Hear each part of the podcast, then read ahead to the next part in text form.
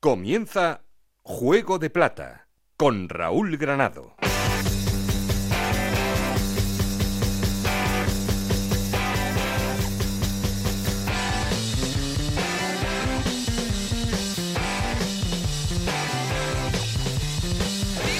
Muy buenas, bienvenidos a Juego de Plata, el podcast de Onda Cero en el que os contamos todo lo que pasa en Segunda División.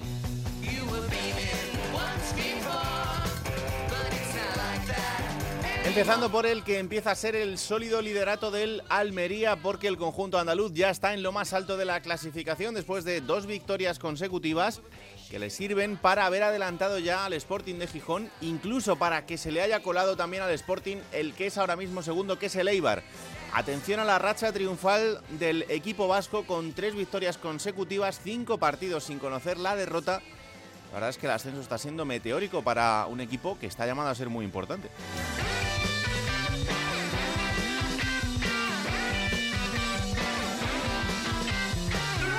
Sporting, Unión Deportiva Las Palmas, Tenerife y Ponferradina son los equipos que están en el playoff de ascenso. La Ponferradina que se ha caído un poco después de ese fulgurante arranque de temporada. El conjunto de Jon Pérez Bolo que se instala en esa sexta posición y que no consigue volver a ganar partidos. Lleva cuatro empates seguidos y una derrota, y eso es lo que le ha hecho bajarse de arriba.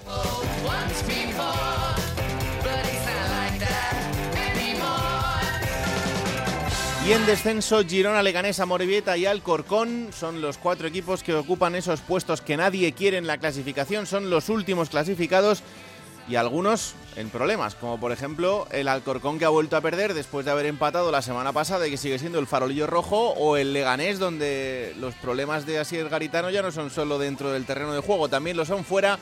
Todo lo sucedido con Borja Garcés, que luego analizaremos. Y hay un entrenador menos, porque ha sido destituido Nacho Ambriz, el entrenador de la Sociedad Deportiva Huesca, a pesar de que está en mitad de tabla, pero el conjunto ostense ha decidido poner fin a la etapa del técnico mexicano.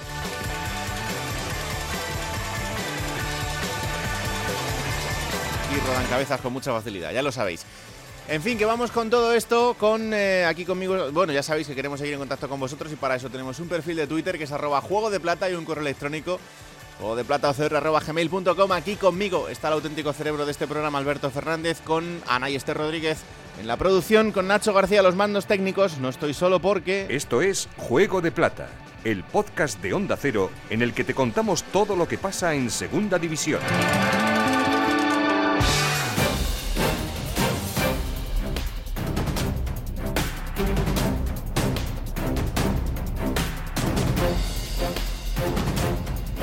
Arrancamos titulares en Gijón porque el Sporting suma dos derrotas consecutivas y el conjunto asturiano pasa de la primera a la tercera posición. Juan Gancedo.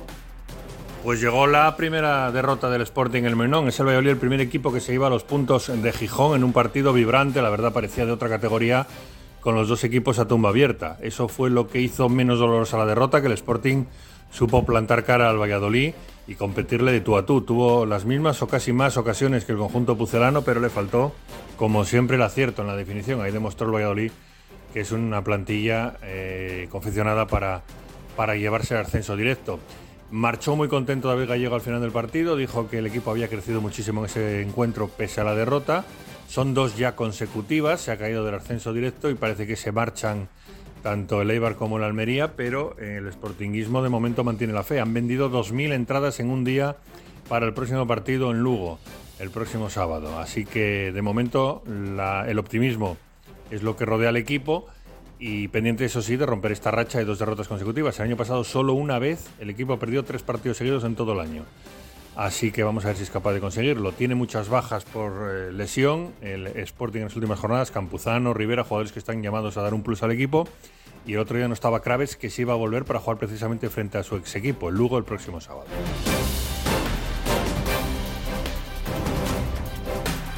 De Gijón a Ponferrada, porque la Ponferradina ha pasado de ser segunda a ser sexta en la clasificación. Roberto Ugarte.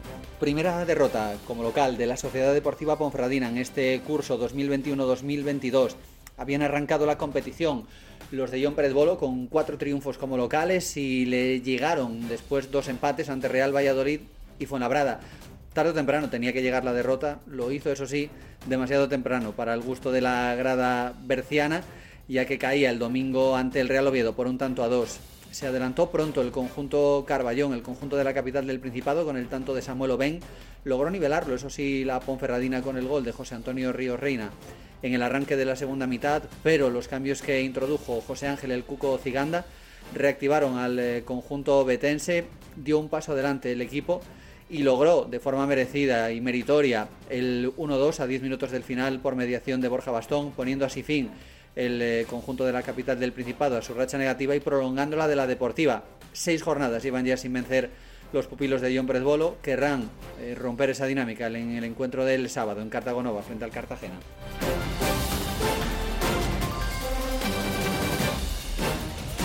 Y de Ponferrada a Valladolid, porque al final el conjunto de Valladolid está demostrando lo que todos pensábamos desde el principio, que tiene que estar en cotas altas esta temporada en segunda división y ya se asoma a los playoffs. Héctor Rodríguez. Pues la verdad es que el Real Valladolid ha cambiado radicalmente la cara y lo ha hecho simplemente con un cambio de sistema y ganando confianza en los últimos partidos. De hecho, el conjunto blanquivioleta pasó de acumular tres derrotas consecutivas que hicieron tambalearse el proyecto de Pacheta al acumular actualmente seis jornadas consecutivas sin conocer la derrota, con tres victorias y tres empates, alguna de ellas de postín, como el último triunfo logrado el pasado fin de semana en el Molinón ante el Sporting, que ha permitido que el conjunto blanquivioleta se aproxime a la zona alta de la clasificación e intente dar el golpe definitivo encima de la mesa, recibiendo ni más ni menos que al Eibar, uno de los equipos eh, que colideran en estos momentos la clasificación de la categoría, el próximo fin de semana en el Estadio José Zorrilla.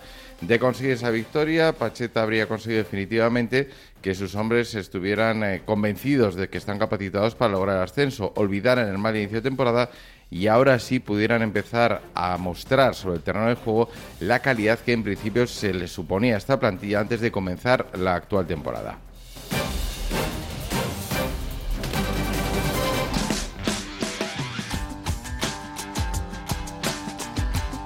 Juego de Plata.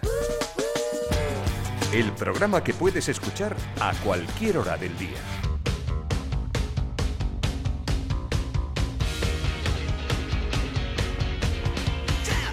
Venga, pues vamos allá con eh, los resultados y la clasificación para poner todo en orden. Resultados de esta jornada número doce. Hola, Esther Rodríguez, ¿qué tal? Muy buenas. Hola, ¿qué tal? Muy buenas. Estos son los resultados. Eibar dos, Cartagena uno, Ibiza tres, Fuenlabrada uno, Sporting de Gijón uno, Valladolid dos, Málaga uno, Lugo cero, Leganés uno, Tenerife dos, Amorebieta uno, Real Sociedad B dos, Mirandés uno, Almería cuatro, Ponferradina uno, Oviedo dos, Burgos tres, Huesca uno, Las Palmas tres, Alcorcón cero. Y con estos resultados, ¿cómo queda la clasificación? Pues es líder el Almería con veinticinco puntos, le sigue el Eibar con veinticuatro, ambos en puestos de ascenso directo. El Sporting suma veintiuno en la tercera plaza, veinte Las Palmas, los mismos que el Tenerife, que es quinto, y sexto la Ponferradina con diecinueve para completar los puestos de playoff. Es séptimo el Valladolid con diecinueve puntos, tiene dieciocho el Cartagena y diecisiete el Málaga. El Burgos es décimo con dieciséis puntos, los mismos que el Oviedo. El Huesca suma quince puntos, como el Lugo, Fuenlabrada e Ibiza en la decimoquinta posición. La Real Sociedad B ocupa el decimosexto puesto con catorce puntos, tiene también catorce puntos el Mirandés y doce el Zaragoza. Comienzan los puestos de descenso con el Girona, que suma doce puntos, el Leganés tiene diez, el Amorebieta ocho y el Alcorcón cierra la clasificación con siete puntos.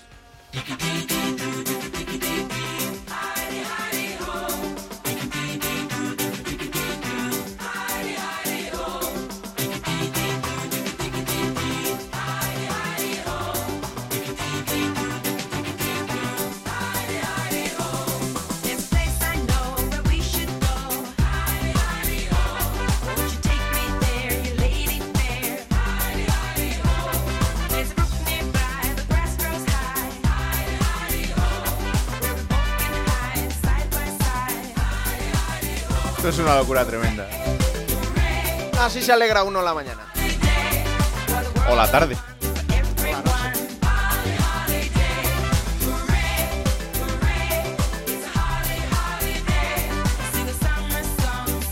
Cada vez que alguien necesita algo siempre aparece Nacho García.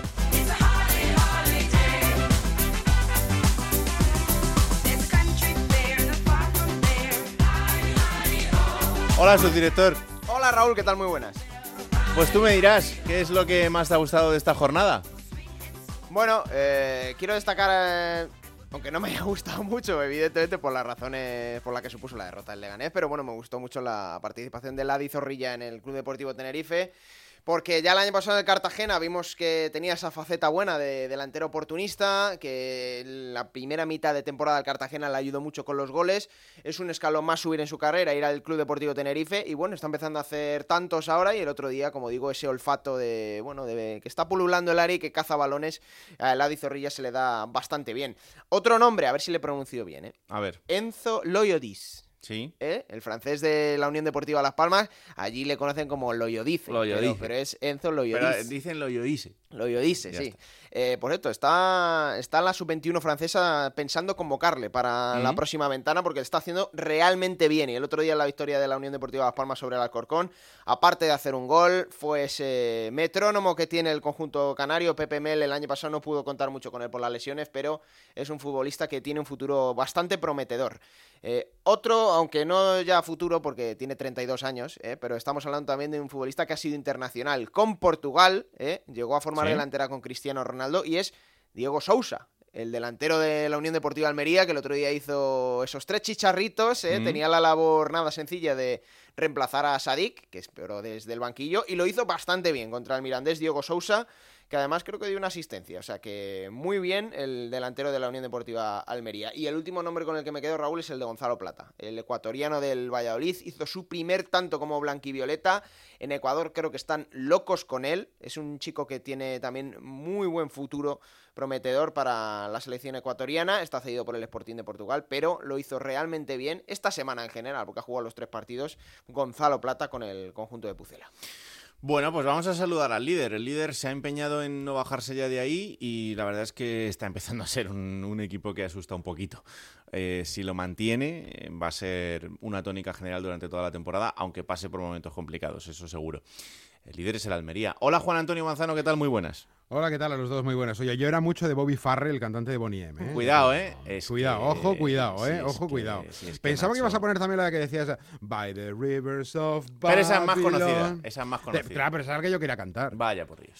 Esa bueno, no te preocupes que me la apunto. Bueno, nos la apuntamos vale, aquí en las vale. peticiones del oyente, ¿eh? Nacho, exacto, te has enterado, correcto, ¿no? Y ya correcto. La semana que viene no, porque eh, ya veremos. Pero igual la siguiente... Otra, otra semana. Sí, sí, sí. Te digo sí, que Manzano sí, sí, está como líder aquí, pero podría no estarlo, ¿eh? Porque esta semana hemos tenido también a Eibar. Bueno. ¿eh? Venimos de, que ha sido del una semana también, con o sea, muchos cuidado. partidos y, sí, sí, sí, sí. y claro, pues eso, eso hace, porque el Eibar no os va a poner las cosas fáciles, ¿eh, Manzano?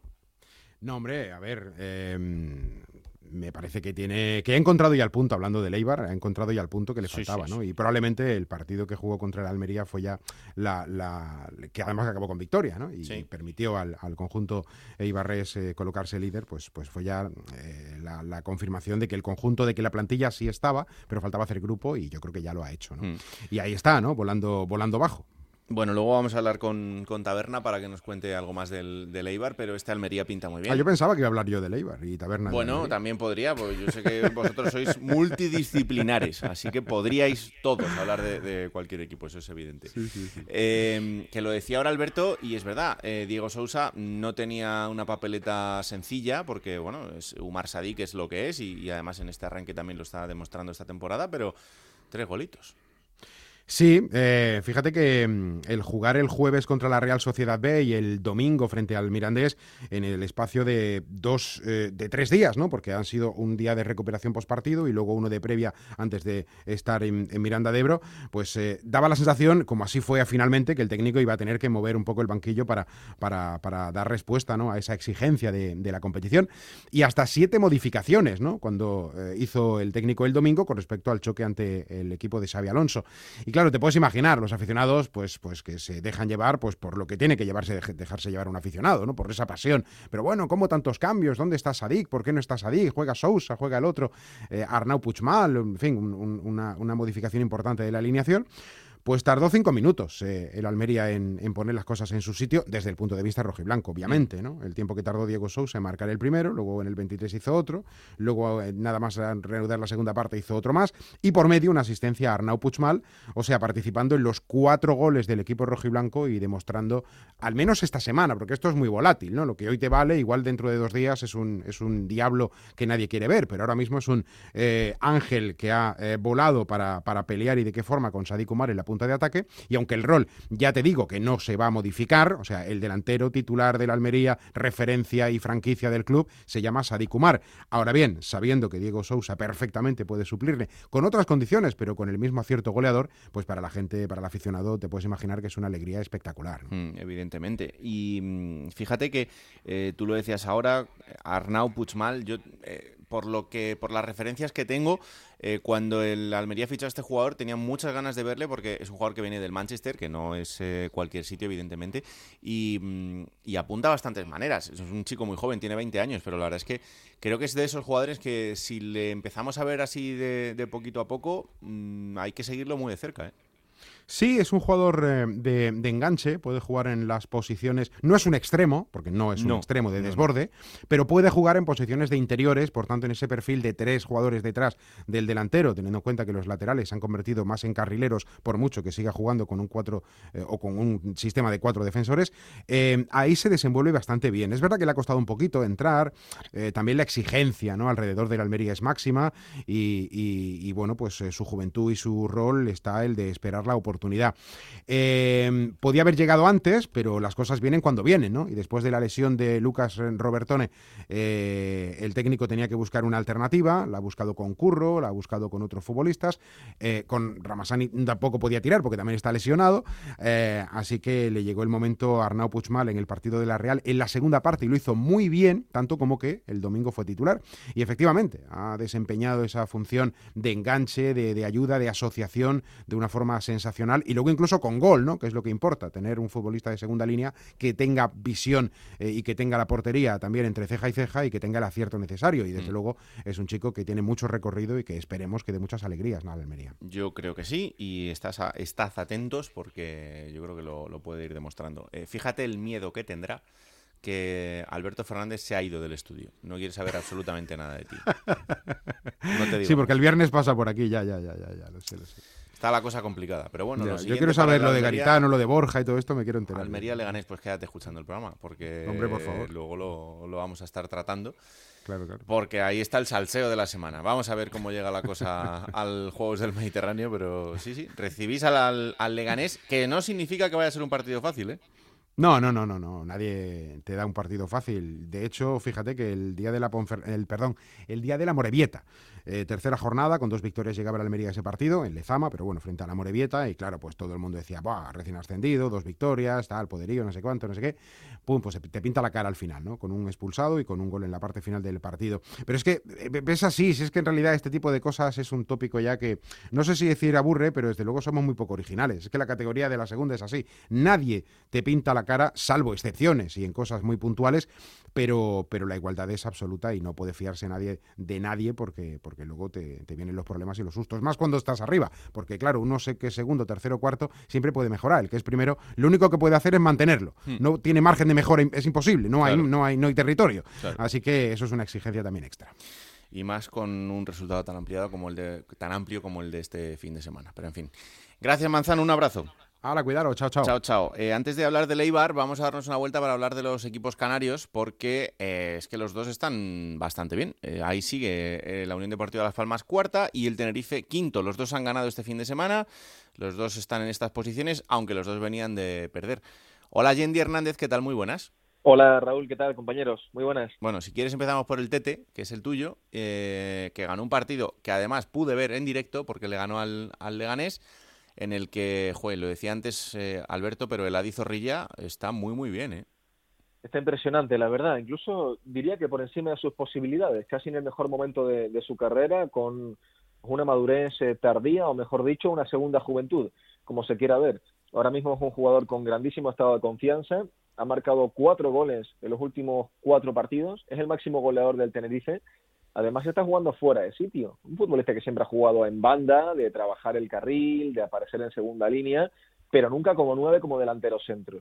¿Qué sucede? Que la baja de Enric Gallego, con esa lesión que se produjo en el Juegos del Mediterráneo, ese esguince de tobillo que progresivamente se ha ido complicando, que el cuerpo médico del Tenerife no consigue echar a caminar, que el propio Enric Gallego ha tenido que pedir segundas opiniones médicas, terceras opiniones y tratarse al margen del club, pues todo esto ha desembocado en que Ramis ha tenido que ir improvisando, y ya el Tenerife no era un equipo con mucho gol desde la temporada pasada, y ha aparecido Eladio Zorrilla, además marcando tantos, bueno, en Gran Canaria es cierto que tuvo un poquito suerte, pero él es el que tira la falta, marcando goles de mano a mano, como hizo en Butarque con el primero al pase de Shashoua, marcando goles de cabeza, como le marcaba en este caso a la Amorebieta en casa en el Heliodoro, incluso en el partido contra el Eibar, el último partido que el Tenerife pierde en casa, Eladio Zorrilla sale de suplente, sale del banquillo, y en la única que tiene eh, manda un, un tiro al poste, ¿no? Ahora mismo está liderando a los de Ramis, jugando con muchísima confianza,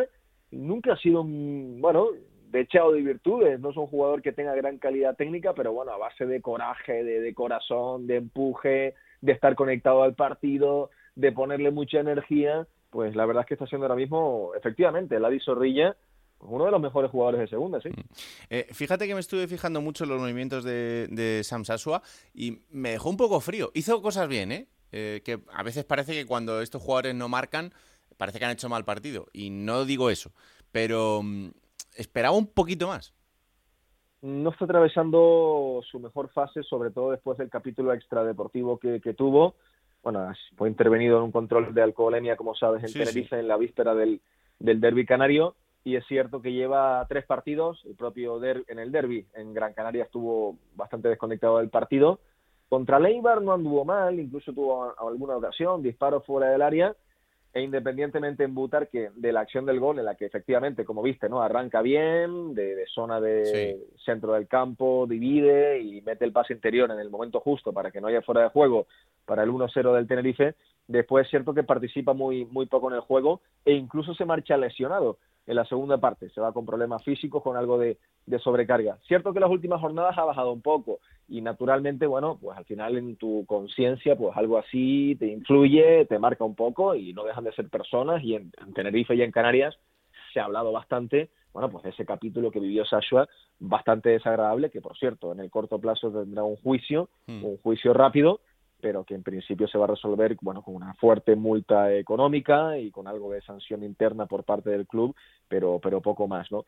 Es un jugador interesante, yo creo que tiene eh, potencial de primera división, todavía a los eh, veintidós años, futbolista muy rápido, muy especial, de regate, ha marcado ya cuatro goles en esta temporada, pero pero bueno, si, si le hiciste un seguimiento en lo individual, es cierto que, que en Butarque no tuvo el día ni ni más participativo, ni, ni más activo, ni, ni más brillante, ¿no? Pero en el primer tramo de competición, bueno, vimos como incluso en el once ideal de la jornada de segunda se colaba hasta en dos o tres ocasiones el, el británico del Tenerife. Pues sí, y por cierto, muy enfadado Ramis en la rueda de prensa, y yo creo que es normal, el porque gol, claro. el gol, es que ese gol, es que... yo, a ver, yo me fío mucho de lo que me dice Palafox, porque es el que sabe de árbitros, y, y me dice que es que eh, el, lo que estaban mirando en el V A R es que en el momento del remate del jugador del Leganés no se ve donde está eh, nada más que la cabeza, porque está tapado por otro compañero, y que por eso estaban mirando constantemente si la línea podía decirle si era fuera de juego o no. A mí me parece un fuera de juego clarísimo, pero oye... A mí también. Yo qué sé. Eh, bueno, si, si bueno, lo dicen, pues será así. Pero... Independientemente, bueno, ya sabes que, que yo soy redactor de Canarias y que voy a comentar, ¿no? Eh, por mucho que uno intente mantener la objetividad, pues a veces eh, la tierra tira, ¿no? Pero que he visto la acción, eh, no sé, he intentado ponerle todo el sentido común que puedo, sinceramente. y, y que no, que no hay manera, que, de, que no. De, de muchos ángulos, y me pongo la piel de los árbitros, y hasta la piel de, de bueno, de la gente que está en la sala B O R, y, y efectivamente, bueno, lo comentabas tú, Raúl, en el Radio Estadio en directo, y, y Edu, y, y la mayoría de los compañeros, y claro, me parece un fuera de juego de, de libro, ¿no? Entonces, son este tipo de cosas, este tipo de acciones, en las que uno le lleva a pensar que si la tecnología ha entrado en el fútbol, que bueno, la mayoría de las veces es cierto que bueno, ha sido un progreso y un avance, ¿no? Pero yo creo que algo tenemos tan que mejorar, flagrante, tenemos tan evidente, que, tenemos que y, y bastante indignación también de, de Ramis a la sala de prensa, es lógico, también en el tinerfeñismo, y cuidado, cuidado, y con, y con esto acabo, porque para mí no hay, es que no hay más discusión ni más debate, un fuera de juego muy claro. El Tenerife, incluso ganando el partido, desde ese posicionamiento de victoria, se ha planteado su directiva pues, elevar una queja formal al comité, a la federación, a los organismos competentes, eh, sobre todo para pedir explicaciones de qué vio la sala B O R, para habilitar, para validar ese gol de Sergio, mm. el que, bueno, puntualmente fue el empate del Leganés, antes de que llegara el segundo tanto, eh, en ese semifallo ahí en, dentro del área de Eladio Zorrilla, rematando en, en área pequeña el pase de cabeza de, de Sergio. Pero sí es cierto, finalmente creo que se va a quedar ahí, ¿no? Pero lo, estaba estudiando el Tenerife eh, elevar una queja formal por el por ese gol en, en fuera de juego del Leganés. Bueno, cuéntame algo de Las Palmas. Le ganó tres cero al Alcorcón, al colista, y el equipo de Pepe Mel, que también recupera sensaciones. Mira, si hablamos que el Tenerife está muy bien fuera de casa, donde ha ganado cuatro partidos y es el mejor visitante de la categoría, Las Palmas está en la parte alta con un camino muy diferente. No ha perdido en casa el equipo de Pepe Mel. diecisiete de los veinte puntos que tiene en el estadio de Gran Canaria. Es el mejor local de segunda, el equipo amarillo. Cierto que no ha ganado fuera. Además, en, en Siete Palmas ha logrado dos goleadas en casa, cuatro uno al Cartagena, y este fin de semana pasado, bueno, Eh, Alberto lo sabe además, se le puso muy de cara el partido a Las Palmas, la expulsión en el Alcorcón, minuto siete, mm. y a partir de, bueno, un equipo que está con tantos problemas, en un estadio difícil, ¿eh? como es el de Gran Canaria esta temporada, en el que el conjunto amarillo ha ganado con mucha solvencia, bueno, además golazos, ¿no?, de Enzo Loyodice, un futbolista muy interesante, se ha hablado poco de él, para mi gusto un poco infravalorado, el futbolista francés que hace el uno cero de Las Palmas, un jugador muy joven, la temporada pasada tuvo una lesión grave, jugó poco, pero es un mediocentro que hay que tener presente. El Loyodice, ¿no? Golazo de fuera del área. Después el, el dos cero con la participación también de G C. Yendi, es que... eh, Loyodice. ¿eh? eh, hay que ponerlo ahí en... Que se ha puesto moderno hoy. No, es que acá Manu Terradillos me ha aprendido a pronunciar francés. Enzo Loyodice. Loyodice. Loyodice. Vale, vale. Está bien, está bien. Sí, no, está bien saberlo. Pues eh, si lo llamamos Enzo, igual mejor para ahí tú. Mejor. Eh, sí, sí, sí. Ahí mejor. No, no, no. Loyodice, sí. Y el dos cero después lo marcaba Benito Ramírez del Gran Canario, y el tres cero es otro zapatazo de fuera del área de un central del Gran Canario, Eric Curbelo. La verdad es que Las Palmas ganó y ganó bien. Y, y en fin, yo creo que de todas formas Pepe Mel, así como Ramis viene en el Tenerife con el bloque trabajado de la temporada anterior, aunque hay fichajes en el Tenerife que han funcionado bien, Las Palmas todavía como que está haciendo equipo, ¿no? Eh, hay un futbolista muy interesante en el centro del campo, en Fulu, el africano, el ex del Elche, le está dando muchísimo equilibrio, mucho trabajo al equipo ahí de, en el contrapunto, un poco en el balanceo, con mucho robo de balón. Navas, el ex del Sevilla, el central, muchísimo rigor, trabajo defensivo. G C, que anda mejor mm. en cuanto a goles y cuanto a asistencias, y bueno, todavía Pepe Mel eh, cuajando el, el equipo. Y ahora, en ataque, dos bajas muy importantes, ¿eh? A ver cómo se va reponiendo Las Palmas con el paso de las jornadas. Es cierto que está eh, Sadiku, el albanés, que está también Rafa Mujica, que bueno, ha jugado muy poco, pero esta semana jugaba un amistoso Las Palmas, bueno, contra el Firgas, sí, un equipo muy modesto del norte de Gran Canaria, diecisiete uno ganaba Las Palmas, pero bueno, Rafa Mujica marcaba seis goles, ¿no? Que es un delantero que está jugando muy poco. Pero a donde quiero ir, que con las lesiones de Jonathan Viera, naturalmente un jugador con talento y con pasado en Primera División, Valencia, Rayo Vallecano, etcétera, todavía joven, más joven de lo que parece, de treinta y un años, evidentemente G C también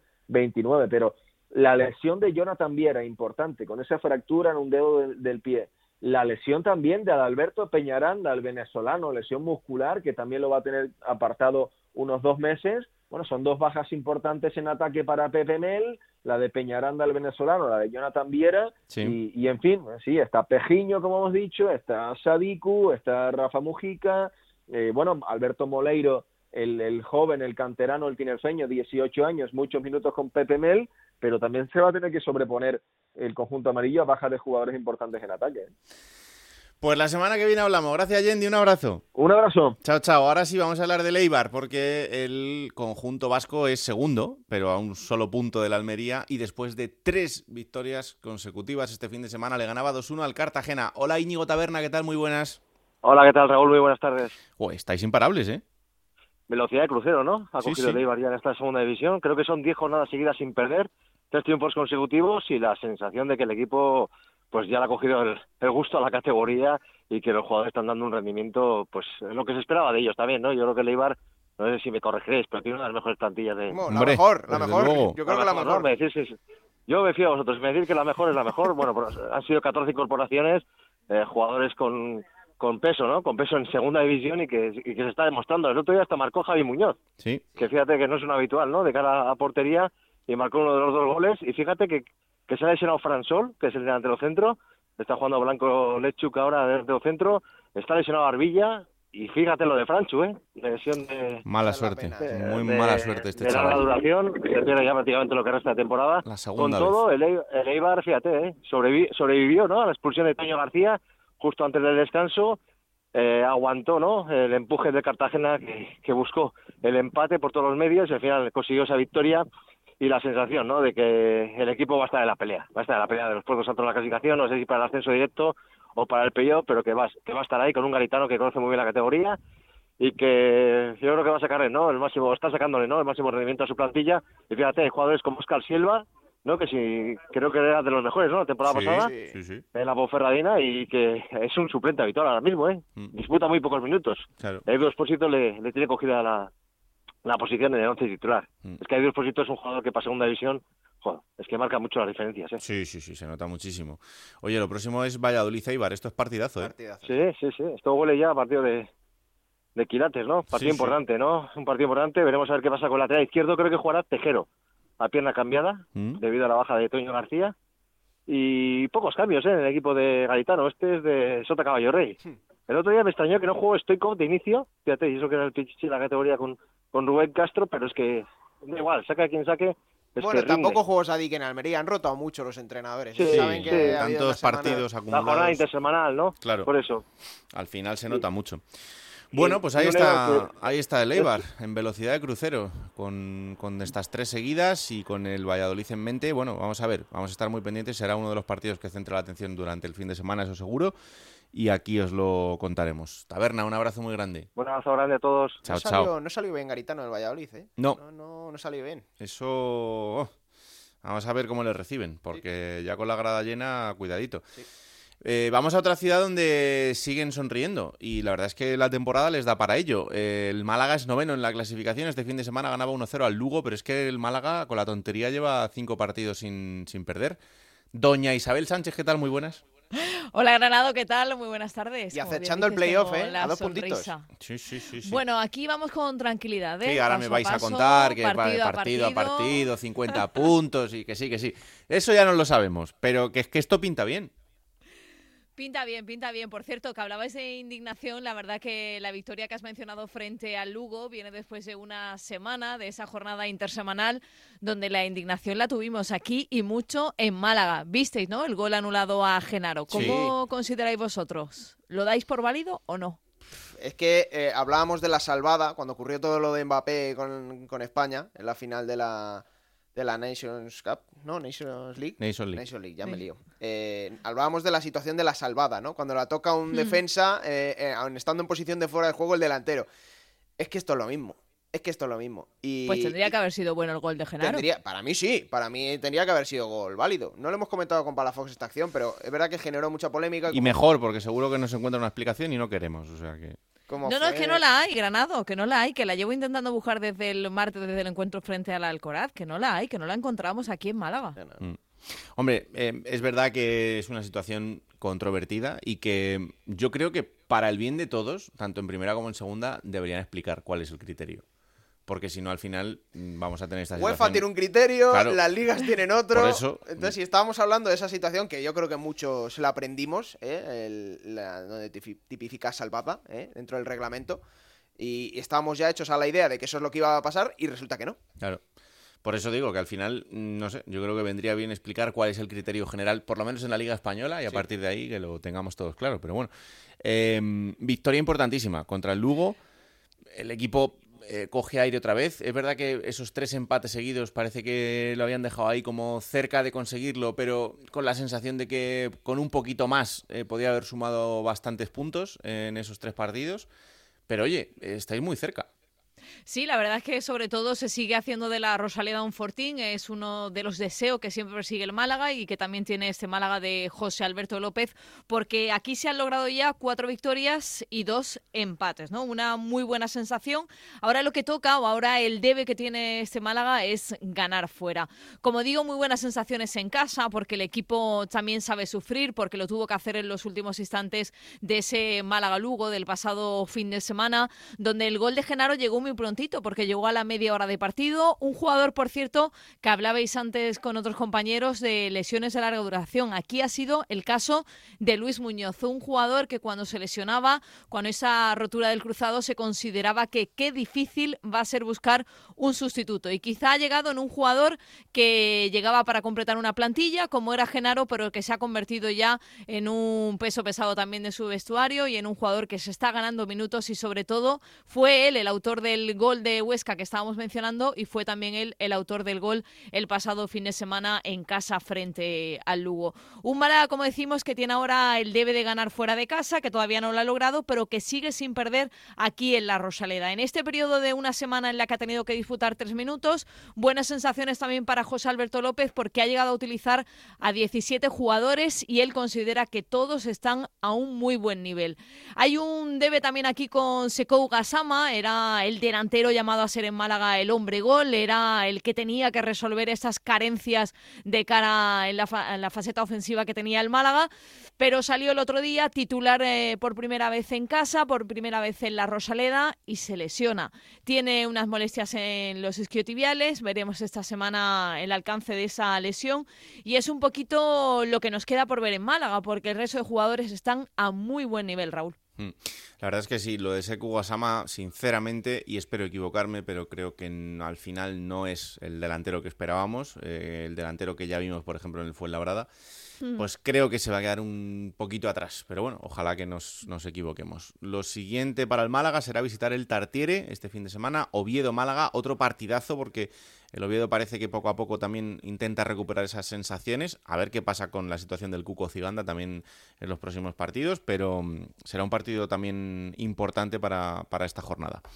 Lo contamos, Isa, un abrazo. Otro para vosotros, un beso. Chao, vámonos hasta Aragón, a ver cómo están los equipos aragoneses.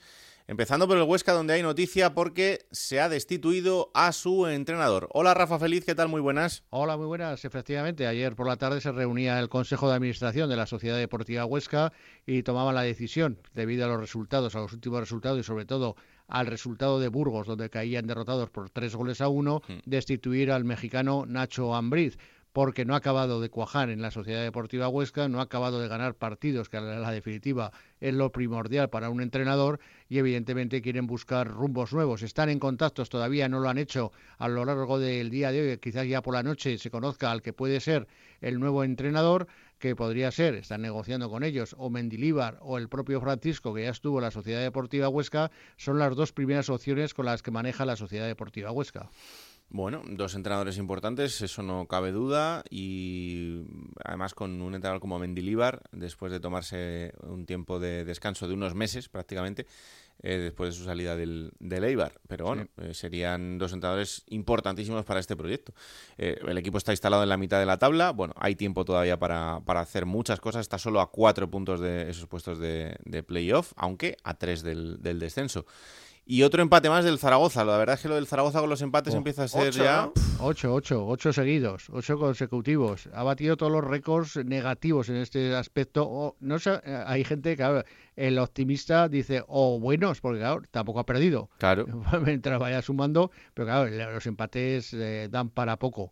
Habiendo, teniendo en cuenta que son tres los puntos que suman en caso de victorias, y por lo tanto hay también preocupación en el Real Zaragoza. Es cierto que el equipo no pierde, pero evidentemente no gana. Como decíais, ocho jornadas son muchísimas jornadas sin pues conseguir... Dos meses, casi. Claro, sin Hombre, conseguir el, una victoria. Hombre, el partido, con el, semana. el partido con el Girona, eh, para mí, el empate es justo. Sí, la verdad que sí. Ayer, la verdad que el...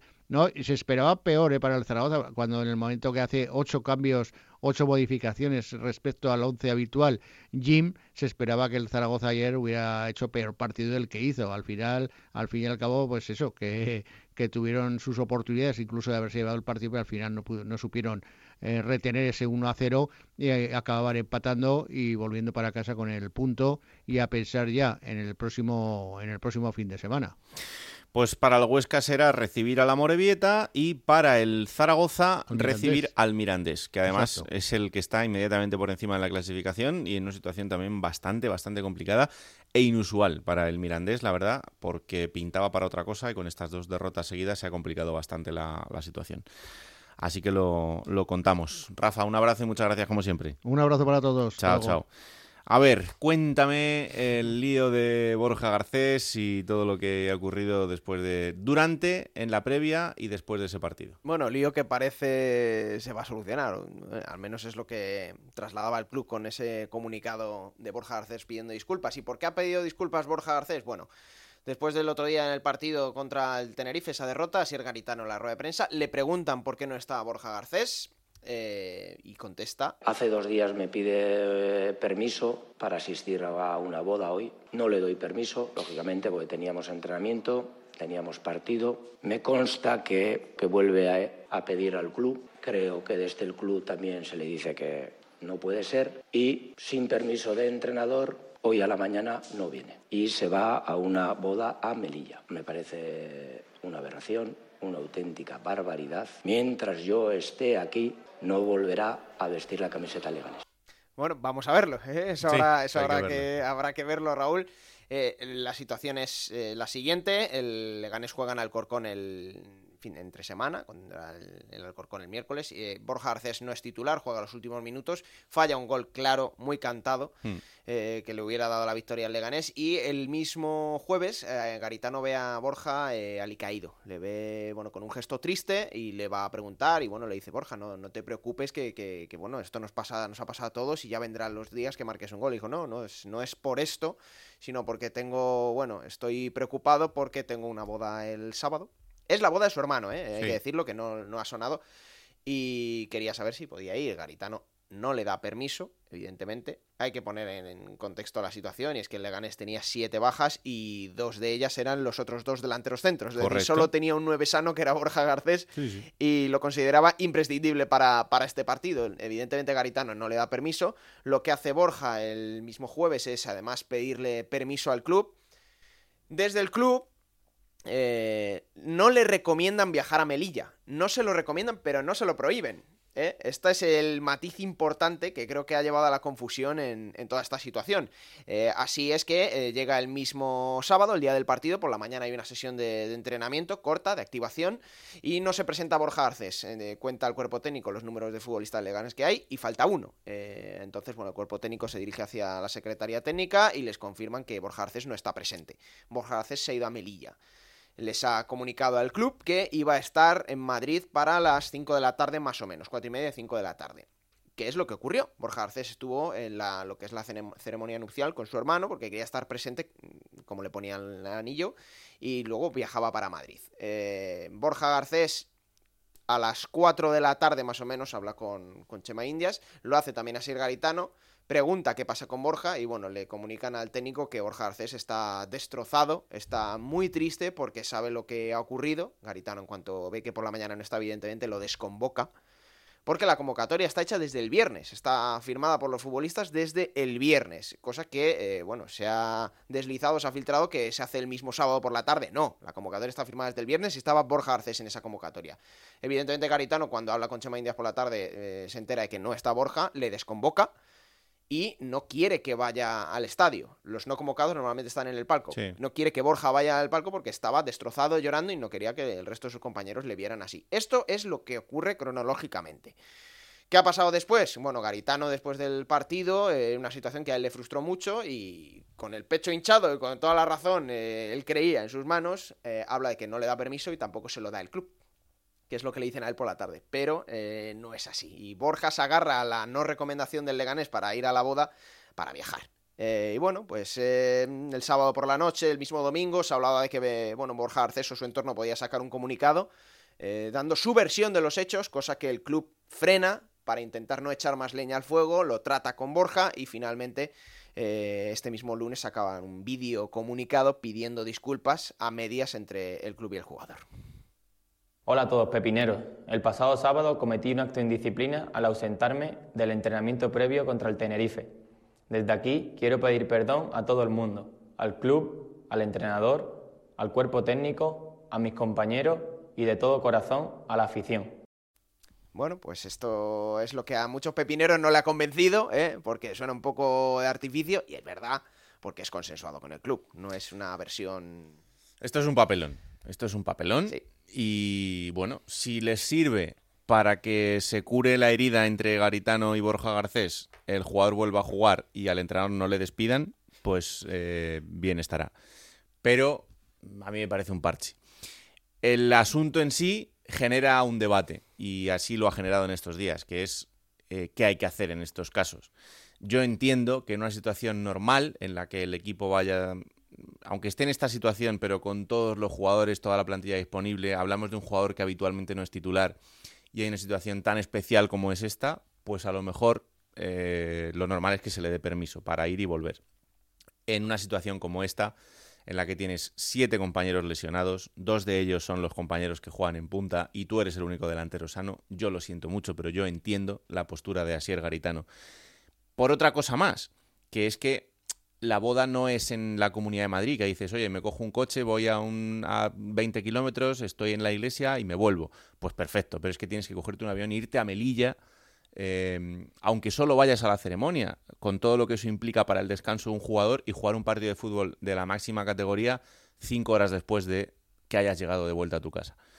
Yo creo que es un poco justo, creo que es forzarlo todo. Entiendo la postura del jugador que diga, es un día muy especial, pero es que esto es lo de siempre. Eh, tú eres futbolista profesional y eso conlleva este tipo de cosas. Incluso para los que están alrededor del fútbol también conllevan este tipo de cosas, porque hemos visto a muchísima gente eh, que está trabajando día a día en el mundo del fútbol cambiar eventos muy importantes o no asistir porque tenían que ir a trabajar. Y ahora yo os digo lo contrario. Eh, a ti que nos estás escuchando y que trabajas en un supermercado o en un centro de limpieza o en un gimnasio o en un...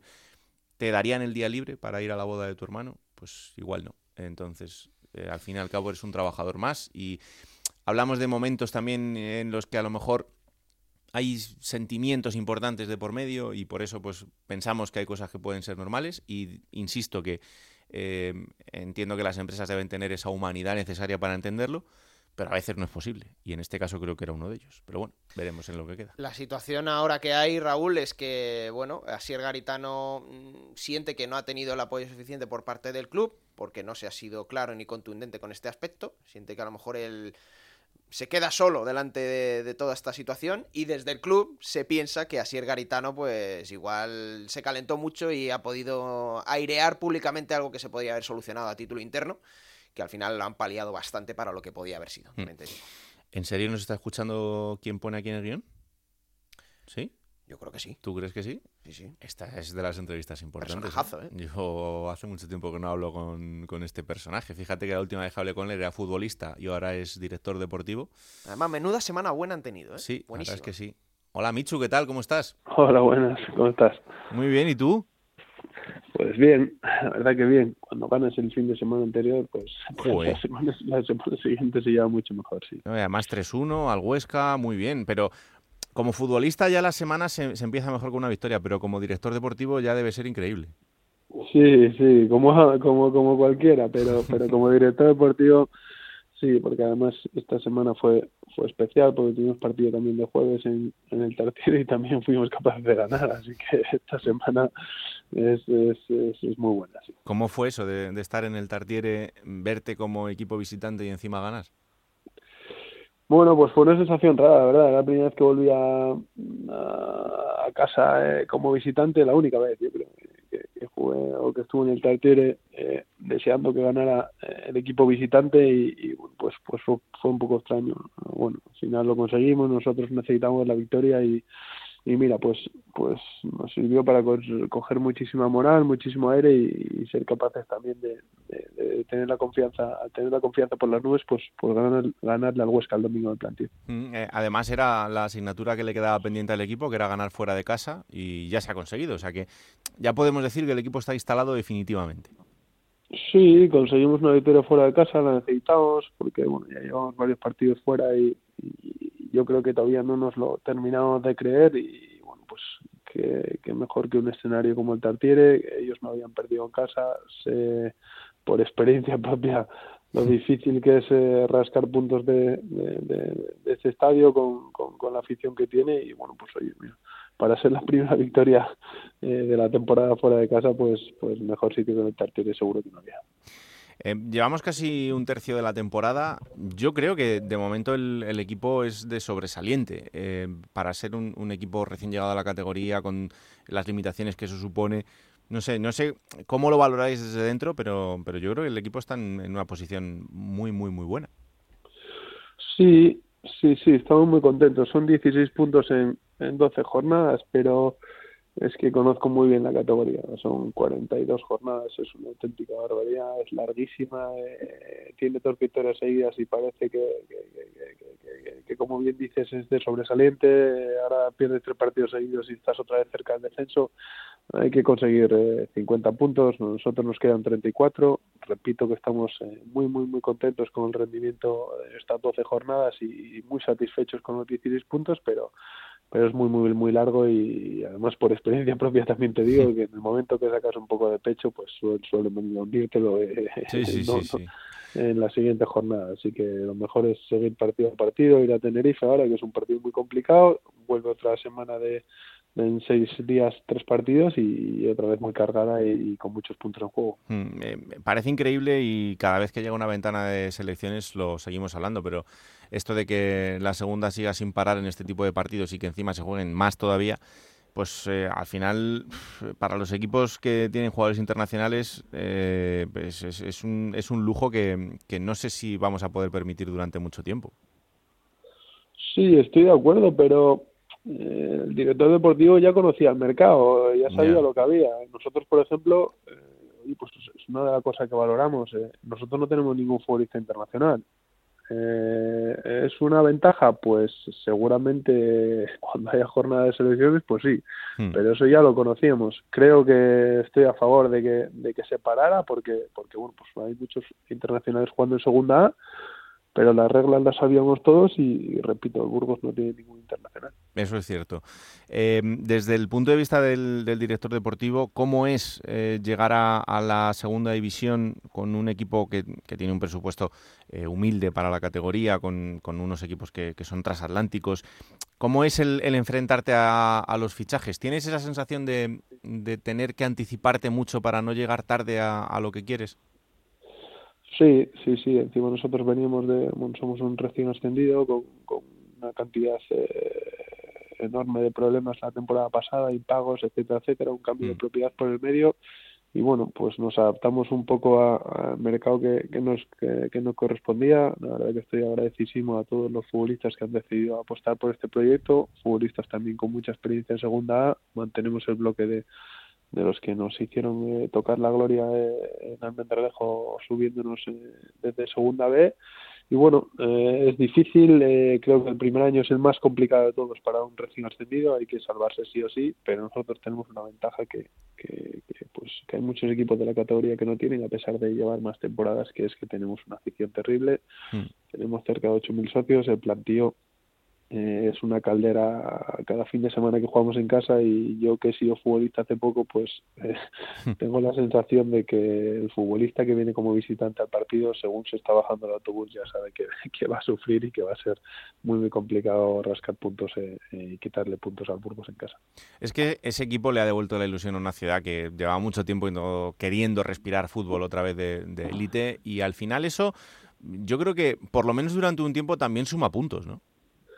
Sí, sí, sí. Vienes con la inercia de segunda B, futbolistas que, que quieren hacerse un nombre en la categoría y que están demostrando que además eh, tienen todos nivel y como tú bien dices, es eh, una ciudad que es muy, muy futbolera. Yo llevo ahí dos, eh, dos años prácticamente y, y la verdad que tenía una, unas ganas terribles. Empapa por... por las calles de la ciudad y bueno, pues están respondiendo la verdad de una manera fantástica y creo que que si el Burgos a final de temporada es capaz de, de mantener la categoría, pues pues una, un porcentaje de culpa importante lo, lo, lo va a tener la afición.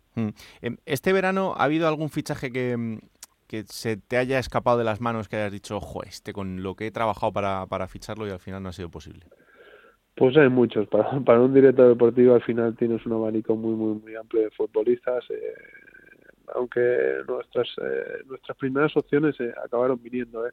Sabíamos también que somos un equipo recién ascendido, de futbolistas a los que a los que no optas y bueno pues pues pues si tienen que o tienes que competir, por ejemplo, con, con un Almería o con un eh, Sporting o con un Eibar por un futbolista, pues evidentemente ellos tienen un proyecto más ambicioso, a pesar de, aparte de, de que económicamente pues pueden ofrecer más un futbolista porque tienen eh, mayor eh, límite salarial que nosotros. Mm. El objetivo que tienen es distinto, es el objetivo de, de volver a Primera División. Nosotros teníamos súper claro que el objetivo es única y exclusivamente la permanencia, sobre todo para este primer año, con, con, con, con con todo lo convulso que fue la temporada pasada. Y bueno, pues estoy, repito, encantado con los veintitrés futbolistas que tenemos en la primera plantilla, porque han decidido apostar por este proyecto, porque sabían cómo veníamos del año pasado y bueno, pues eh, el objetivo es la permanencia y están demostrando que, que tienen nivel para conseguirla.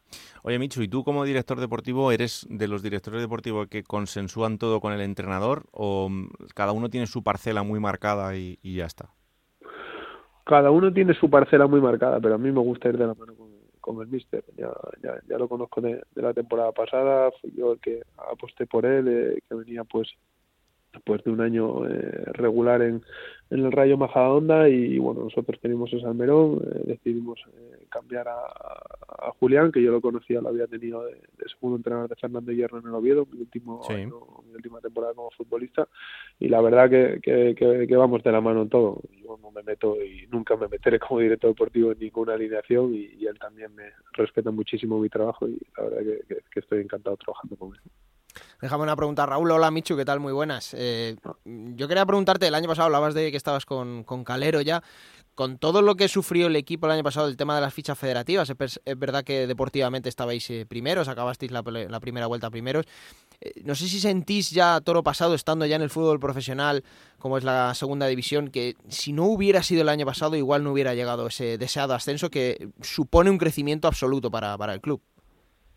Pues seguramente. Eh, yo creo que además, eh, si no hubiera llegado ese ascenso la temporada pasada, eh, creo firmemente que, que el club pues pues eh, hubiera estado en riesgo de desaparición, porque al final la deuda que se generó fue fue muy muy importante. Aquí la puedes ir amortizando poco a poco, porque en la televisión en segunda pues los claro. derechos televisivos son, son, son es un ingreso importante para el club, y por eso eh, en relación a tu pregunta de Estamos eh, encantados con Julián y, y tiene todos mis respetos, porque el año pasado sufrió muchísimo, fueron diez jornadas sin poder sentarse en el banquillo por, por, pues, por una situación que, que no dependía de nada eh, de su parte, y bueno, pues pues tiene todos todos los respetos, consiguió ascender a un equipo, eh, la afición está encantada con él, y ahora en segunda división pues pues sigue sacando el rendimiento a, a la plantilla. Mm. Entonces yo como director deportivo lo único que puedo es darle las gracias por haber aguantado tanto el año, la temporada pasada, y pues al final también el trabajo y a veces eh, la paciencia tiene su recompensa, y entiendo que, que el día del Almendralejo, cuando pitó el final, que nos dimos un abrazo eh, al conseguir el ascenso matemáticamente, pues pues seguramente eh, haya sido uno de, de sus días más felices como entrenador, ¿no?, en su carrera.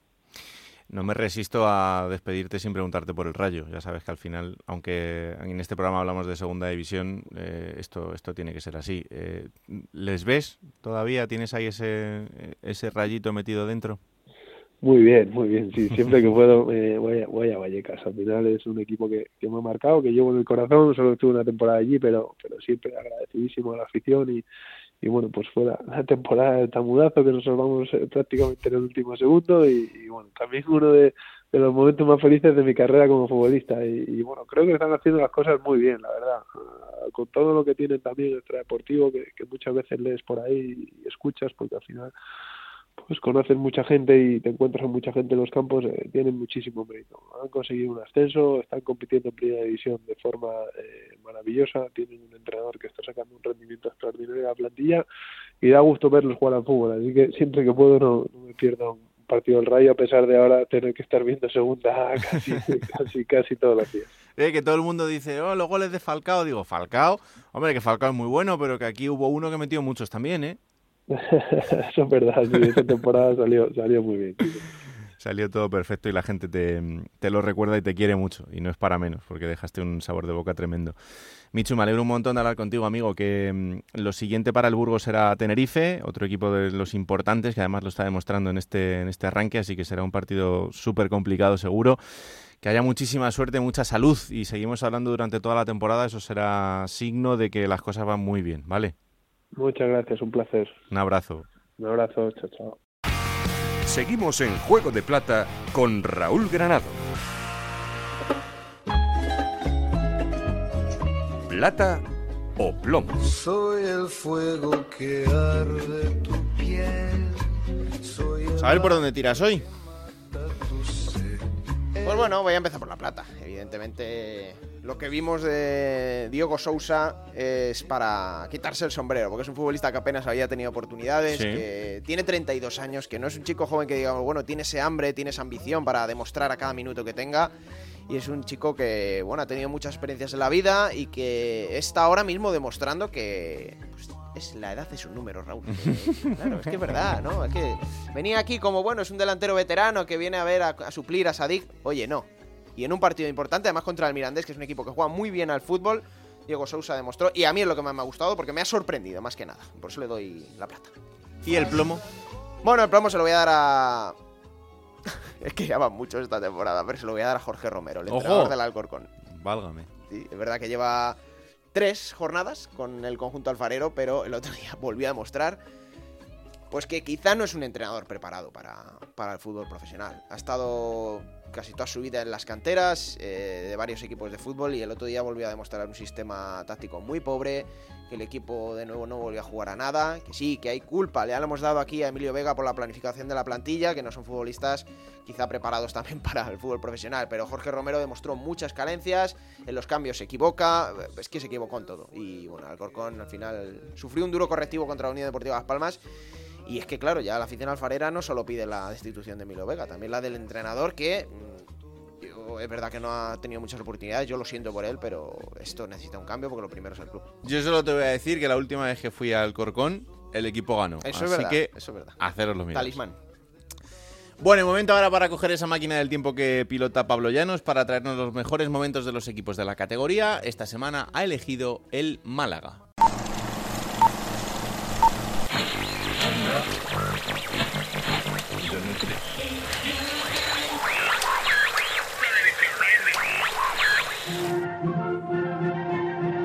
veintidós de diciembre del año dos mil doce en España. La actualidad pasa por las reformas del ministro Gallardón, por la huelga sanitaria en la Comunidad de Madrid y por el pacto soberanista entre C I U y Esquerra Republicana. Fuera de nuestras fronteras, una matanza escolar en Estados Unidos, Venezuela y Francia centran todas las miradas. Además, will.i.am junto a Eva Simons es número uno en todas las listas musicales con su sencillo Is This Love. Sin embargo, en Málaga la actualidad mira hacia otro sitio. En concreto, la actualidad apunta al estadio de La Rosaleda. Allí el Málaga Club de Fútbol recibe al Real Madrid. Los malagueños llegan en un gran año con su debut en Champions y clasificados para los octavos después de grandes actuaciones. El equipo, de la mano de Manuel Pellegrini, está demostrando que la temporada no les está quedando grande y que están preparados para competir con los mejores equipos de Europa. Enfrente, el Real Madrid de Mourinho, que empezó la temporada ganando la Supercopa ante el Fútbol Club Barcelona de Tito Vilanova, pero que no para de cosechar malos resultados hasta el punto de encontrarse a trece puntos del Barça, que es líder en Liga,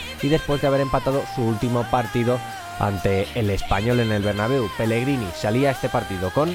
Estará Willy Caballero bajo palos, Monreal, de Michelin, Sergio Sánchez y Gámez en la línea defensiva, Camacho y Portillo en el centro del campo, Isco en la media punta, Joaquín en la derecha, Eliseu en la izquierda, y arriba el Pibito Saviola, el argentino, como referente. Enfrente el Madrid de Mourinho con... Que tiene la principal novedad de Antonio Adán.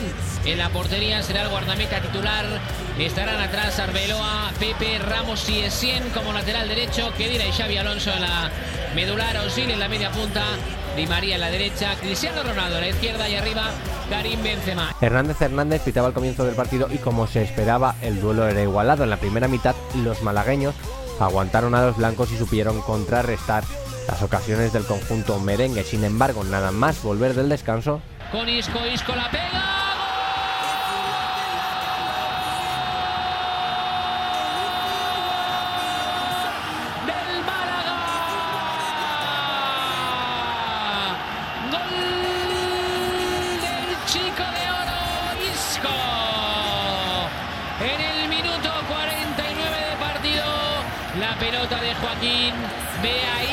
completamente libre dentro del área, puede controlar y disparar en el costado derecho de la portería de Adán, que no llega a para tocar esa pelota. uno a cero. Gana el Málaga, pierde el Madrid. Y quince minutos después. De penalti, ojo a Benzema. De Michelis, gol. Gol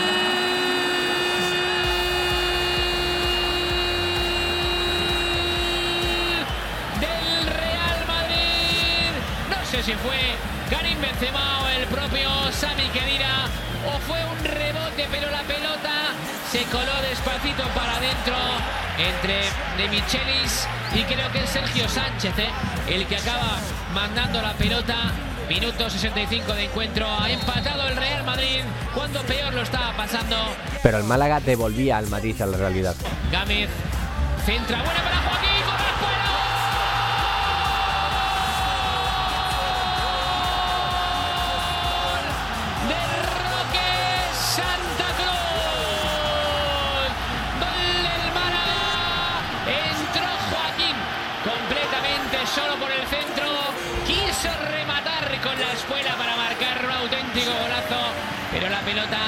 Se fue llorando hasta el segundo palo, donde apareció Roque Santa Cruz para marcar el segundo para el Málaga.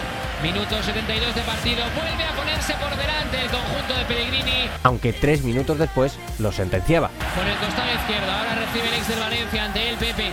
Joaquín conduce la pelota, Joaquín busca a Roque Santa Cruz.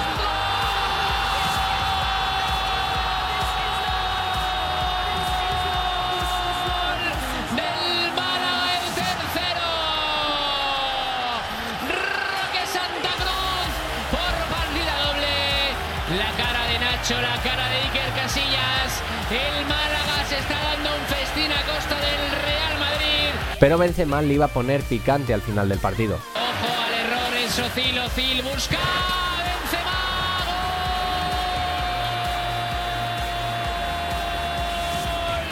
gol del Real Madrid, ha marcado Karim Benzema, error garrafal de Camacho, Ozil que se la entrega en bandeja al francés, que no perdona. Vuelve a estar de nuevo en el encuentro, tres a dos, recorta distancias el conjunto de José Mourinho. Pero el partido se acababa y el Málaga se llevaba la victoria ante un Madrid que acabó desesperado y con un Mourinho cada vez más fuera del equipo. Los de la Costa del Sol hicieron una magnífica temporada dejando partidos como este para el recuerdo.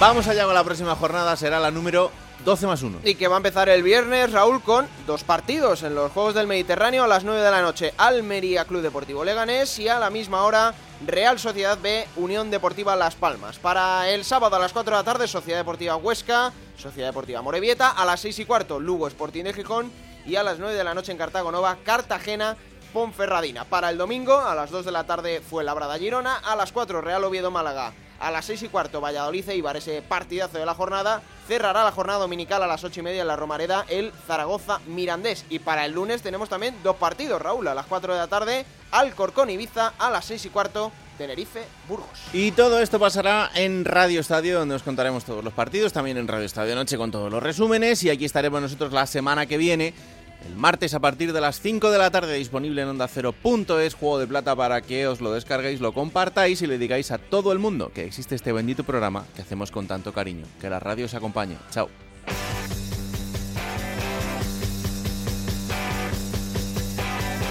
Raúl Granado, Alberto Fernández, Ana Rodríguez.